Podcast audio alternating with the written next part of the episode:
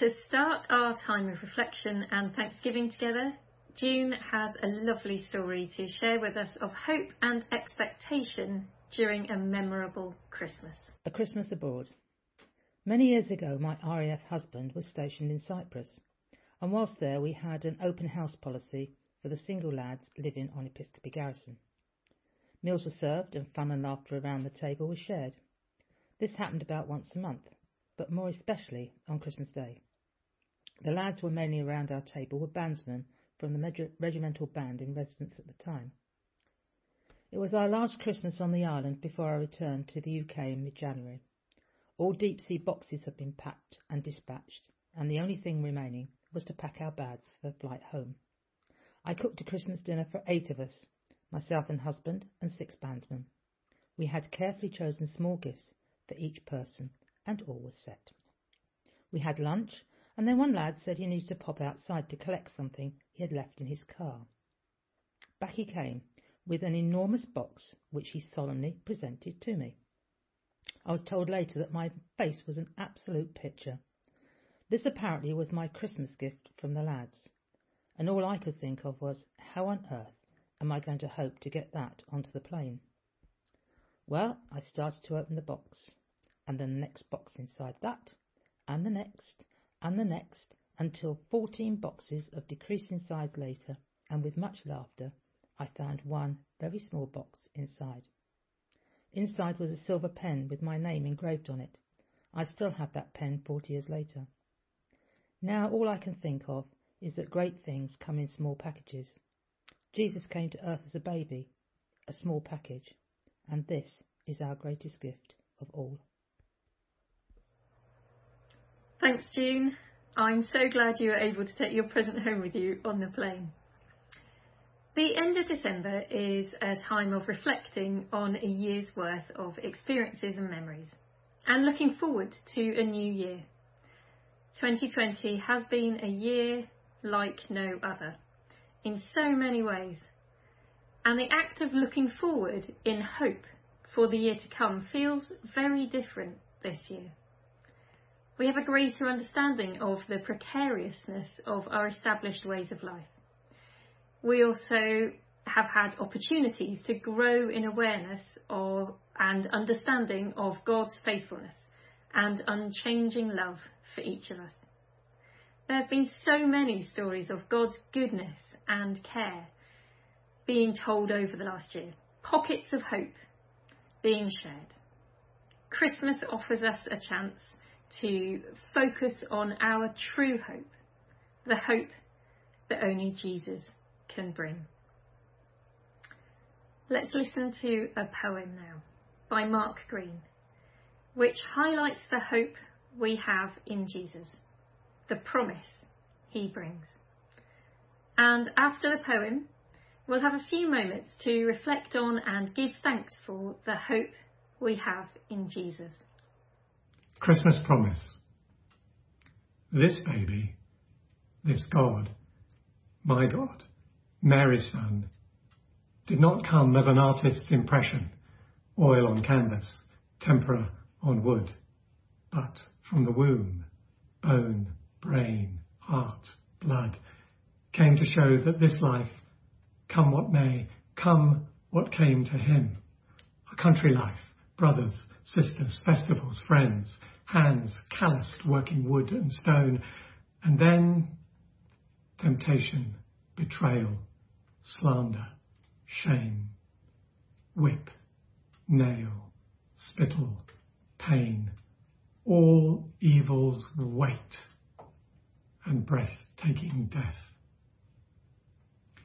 This life, my life, any life could with him be full and free, come what comes, as he intended it to be. Christmas is a promise the divine guarantee of this possibility. God with us day by day in our humanity. Heaven sent it with the pledge of eternity. Let's pray together.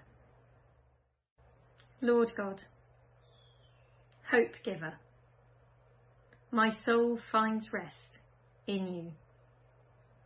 My hope comes from you, and I will praise you, my Saviour and my God. Amen.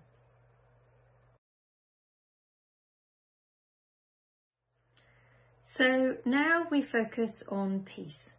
And Catherine is sharing with us her story of a memorable Christmas when peace wasn't always in plentiful supply.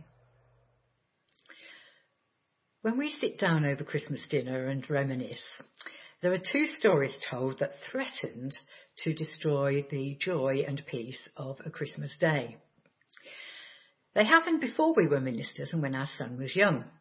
There were three grandparents staying with us for the holidays as usual, and we all went along to the service on Christmas morning.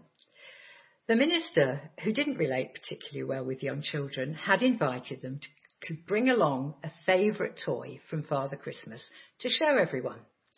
And our son, who'd asked for a Roman soldier's outfit, was wearing a helmet, a breastplate, and carrying a sword when he went out to the front of the church.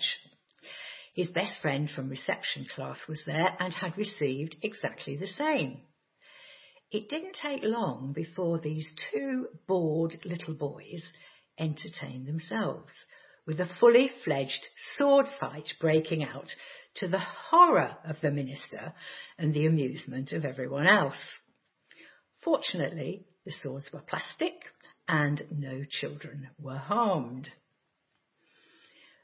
When we reached home again with the grandparents still laughing at the event, I checked the slow roasting turkey, put in the potatoes, and decided there was time to sit down and look at some more of John's presents before attending to the rest of the meal. Peter and I hadn't had much sleep uh, due to being responsible for the midnight service led by the youth group. So we got home in the early hours and then were inevitably woken up early by an excited child. So it was good to just sit and relax for a while. However, after about 15 minutes, there was a strange smell, followed by the sight of smoke coming under the lounge door. Panicking, we rushed into the kitchen only to see fierce flames leaping to the ceiling from a pan on the gas hob and black smoke billowing all around. After taking emergency action to put out the flames, we discovered that my mother had decided to heat oil in a saucepan to speed up cooking the parsnips. Then she'd forgotten it, and the oil had self ignited. You can imagine the distress of my mother who was going round creating grey swirls on the white walls of the kitchen, trying to clean up the mess. It took a while to calm her down and to restore her peace that Christmas day. But we did eventually enjoy the meal and had a good day celebrating together.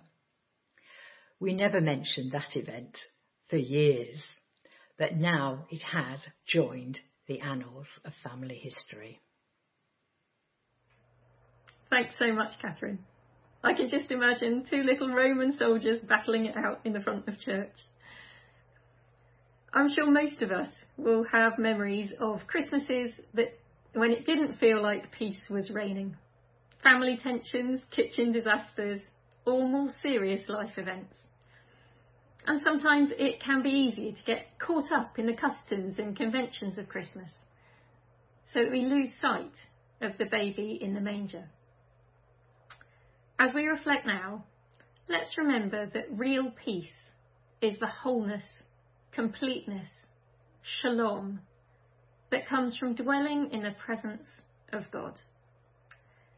So as we enjoy this deep breath in and slow exhale, let's take time to step back from the busyness and bustle of the last few days and intentionally lay down any troubles and tensions swirling in our minds and our hearts and seek His voice and His peace as we rest in the presence of the King.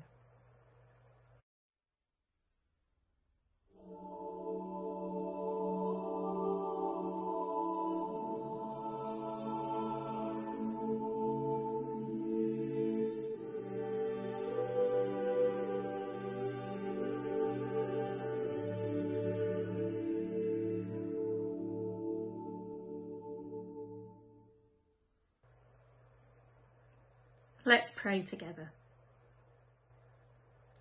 Lord God, peace giver,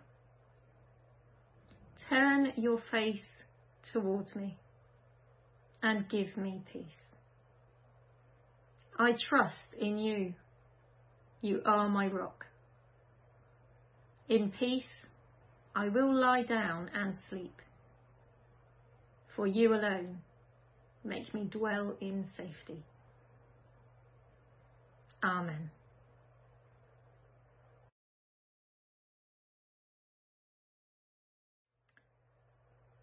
As God's children, we are a people of joy. The Bible is full of examples of people who are filled with the joy of the Lord, often despite their challenging circumstances. Many of the Psalms burst with joy. Paul repeatedly rejoices himself and also calls us to rejoice always.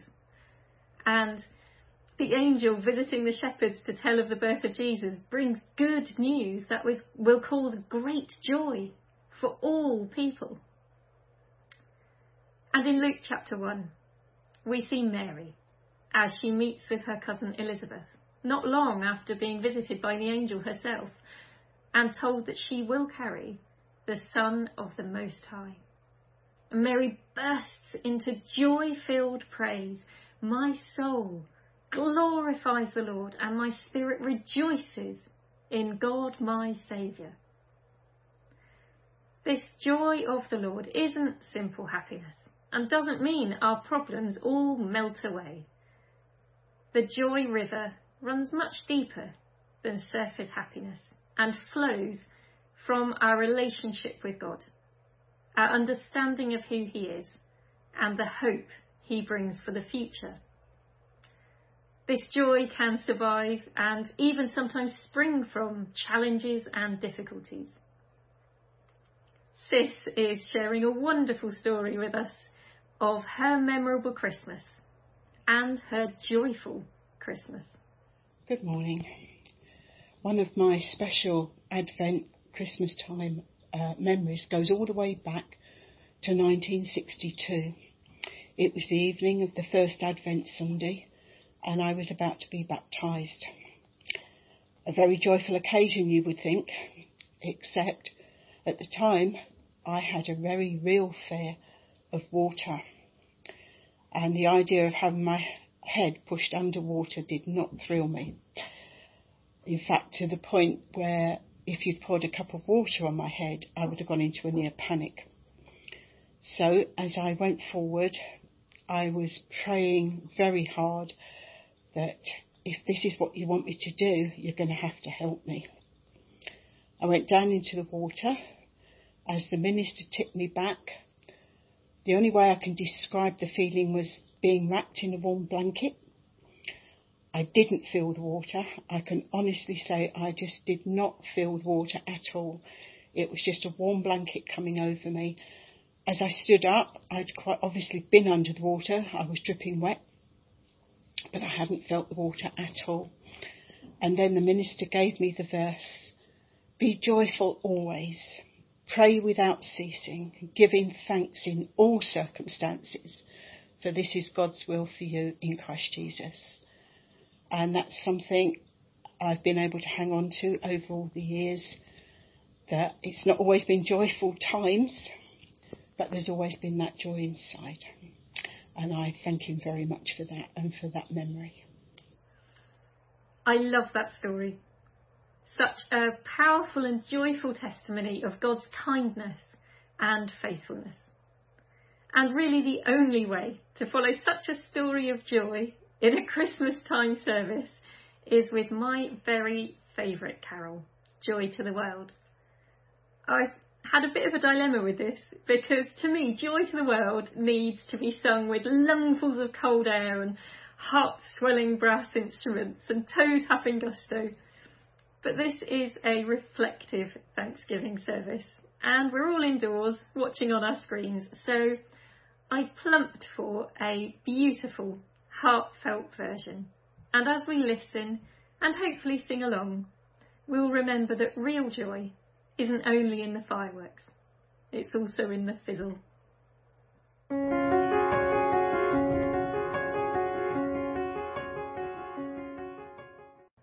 Let's pray together.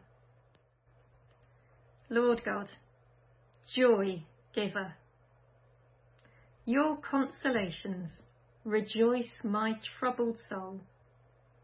Make known to me the path of life and fill me with joy in your presence.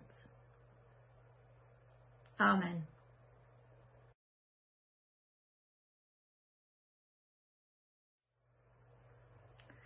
The last of our four Advent themes is, of course, love. With our knowledge of Easter, we know so powerfully, don't we, that love really did come down at Christmas. God's parental, sacrificial love for each of us, incarnate in his only Son, Jesus. Let's hear from Mig as he shares with us his memory of a special Christmas when he was blessed with the sacrificial love of a parent.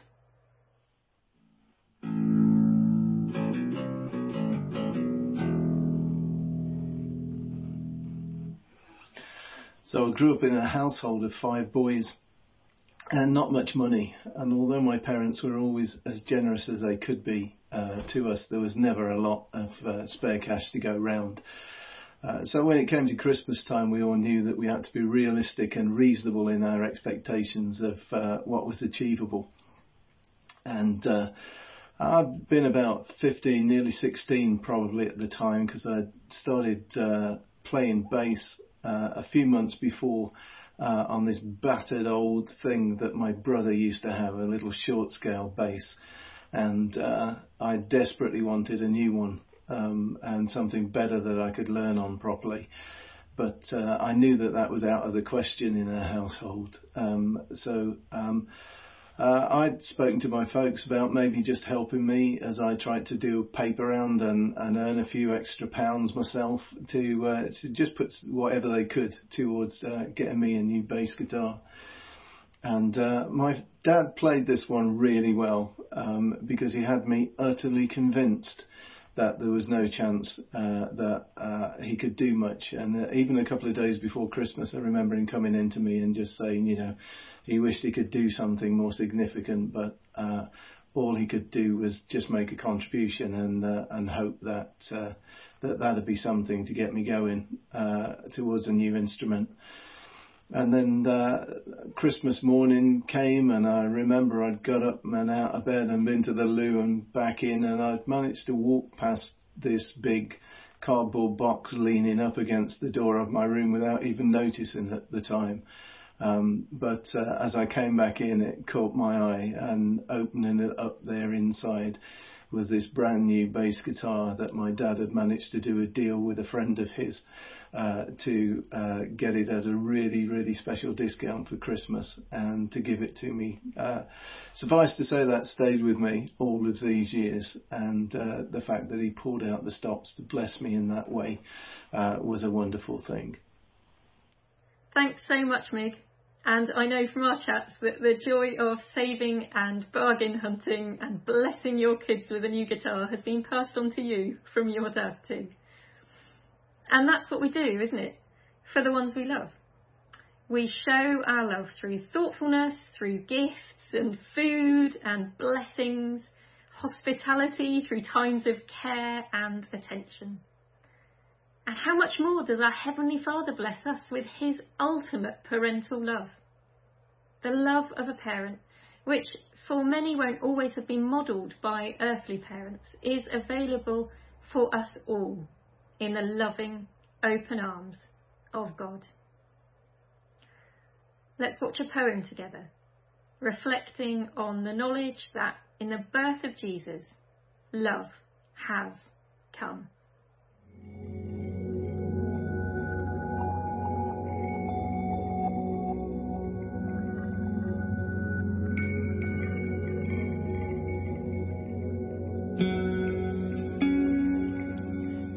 Beginning was a light. And the light was God's love, and God was love, shining in the darkness that once tried to cover creation. And from the brightness of his heart, he drove back every shadow. See now that love has come again. We were all blind Open eyes but closed hearts. We were walking secrets. Couldn't stomach the truth if we tried. We were all lost, like wandering sheep without a shepherd. So this holy shepherd full of love became the light and lamb of God. Love has come. The warmth of a sun given to those unworthy, that they might know that God's love is not afraid to place something precious in the midst of our mess. Love has come to illuminate the way that He is leading us to His heart. He shines like a rising star to be a light into our path and a lamp into our feet that leads us to this King. Love has come to show us what our eyes couldn't see. That though He had seemed as silent as 400 years without a whisper, He had never forgotten the promise that He had made before eternity. That He would send a heel bruised lover and a snake crushing romantic who would one day marry the church. Mary was first to hold Him. One in whom all things hold together. Wonder if she knew that she'd be nursing the healer of nations, feeding the bread that would soon give us life, loving the one that was love incarnate, raising the child would one day be raised to the cross, then raised from the dead, then raised to the Father's right hand, the sun shining like an endless morning. Love. Love has come to make us new as morning. The same light that lit up the womb would soon light up our hearts. Love has come. Knowing that we would hang this light on the tree, that he might make a gift of all of us who gather underneath it. Love has come as a gift, as a light, as a child, that we might all be made children by the love of this Father. May our hearts be filled with the light of this love. May we prepare to receive the coming of our King, the coming of love.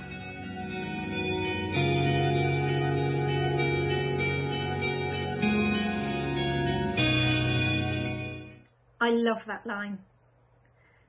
This holy shepherd full of love, became the light and lamb of God. This idea that because of his great love for us, the shepherd became the lamb just blows my mind and fills my heart. Paul Baloche writes of the glorious night when love crossed over and cast aside both crown and throne. Behold, this day a Saviour's born, and in whose fate this world has longed, conceived in faith, received with love. Come, kneel beside this child of God. Let's pray together. Lord God, love giver, you are love. Whoever lives in love lives in God and God in them. Your love is great and your faithfulness endures forever. Amen.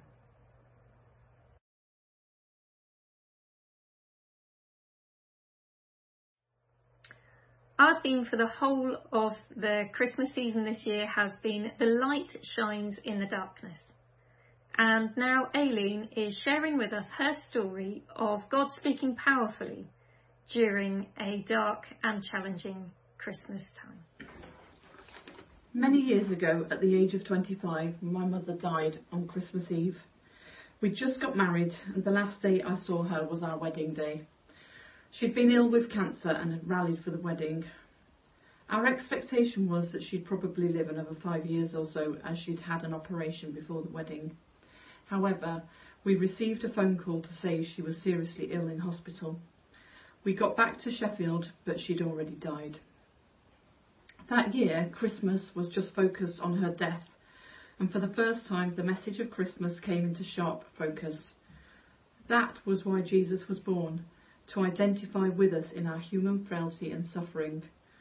Death had been conquered through his birth, death, and resurrection. For once, it just completely made sense. God incarnate, God coming to earth to identify with us in our suffering. I still struggle with Christmas, to be honest, but I always remember the truth that Jesus came to earth to be born and to die in our place, that the grave does not have the victory, and we can stand assured that we will be with him forever, that one day he will wipe away every tear from our eyes and we will be transformed. Just to say, as a final thought, that Jesus really is the light in the darkness, and especially at this dark time, we just hold on to him for hope. And I just wish you all a Merry Christmas. Thank you very much. Thank you, Aileen, for sharing your story of God's light shining powerfully at such a challenging time. 2020 has been a funny old year, and not like any other any of us has lived through before. For many of us, this year has been a time of learning to live with that wobbly legged, slightly dizzy feeling of being on a roller coaster with no idea how to get off. But but, and it's such an important but, we know that God is unchanging and faithful. And over Advent, we've had so many opportunities here at Preach to remember that Jesus really is the light in the darkness. Now, I would really like to share with you now one of my most memorable Christmases. When I was reminded how much difference even little lights can make in a time of darkness. Way back in the mists of time when Neil and I had been going out with each other for maybe a year or so, we were coming up to Christmas. And at that time, Neil and I saw each other pretty regularly, uh, as often as we could. We really liked each other. Um, but in the run up to Christmas, something changed. Neil was suddenly busy, and for a lot of November and most of December, I hardly saw him. And he was pretty vague about the reasons behind his sudden busyness. As Christmas Day got nearer, I got more and more worried that he'd gone off me, or that he'd met someone else. Christmas Day arrived, and my family headed over to Neil's house to spend the day with his family. It was fun and we were all having a lovely time, but I couldn't shake that slightly sicky feeling of worry that Neil was just waiting until after Christmas to tell me he'd met someone else. Well, after lunch, it was time for presents, and after a few of them had been given out, Neil suddenly called me into the hallway, and I thought, oh no, he's decided he can't wait until after Christmas. This is it. But when I went out into the hallway, I was met with the sight of a grinning Neil and the most enormous present I'd ever seen. I took the wrapping off and laughed out loud before crying like a girl, big tears of happiness and of relief. I'm just going to give you a bit of context before telling you what the present was. At that time, I lived with some pretty unpleasant anxiety issues and one of the things I struggled with was a combination of insomnia and a fear of being awake in the darkness. I had a little lamp that I left on during the night, but I often said to Neil that I was sure I'd be able to sleep better and not be so scared if the ceiling of my attic bedroom was made of glass so I could fall asleep looking up at the stars. Well, on that Christmas day, as I looked at my present, I finally understood why Neil had been so busy for the last few weeks. He hadn't been wining and dining some leggy blonde after all. He'd been hunched over in his dad's garage, drilling hundreds and hundreds and hundreds of holes in a metre and a half square of black painted wood. Then individually inserting hundreds and hundreds and hundreds of fairy lights into each hole, and then attaching sparkly gold chains to the wood to fix it all to my bedroom ceiling, just so that every night I could go to bed under a canopy of twinkling lights. Neil had made me the stars. And every night, as I snuggled down in bed and looked up at my stars, I felt loved and understood and accepted for who I was and cared for. And it was lovely. But how much more has God done for us by sending his only Son to be our light in the darkness? Jesus Christ, God incarnate, this little Christmas baby, our source of hope for the future, our source of peace in a turbulent world, our source of joy in all circumstances, our source of love, even when we feel unlovely, our light in the darkness. For the next few minutes, some music will play and some words will appear on the screen. Let's take these moments and give them to Jesus as we reflect and give thanks for who he is our Saviour, our King. But first, let's pray together. Lord God, light bringer, let the light of your face shine on me.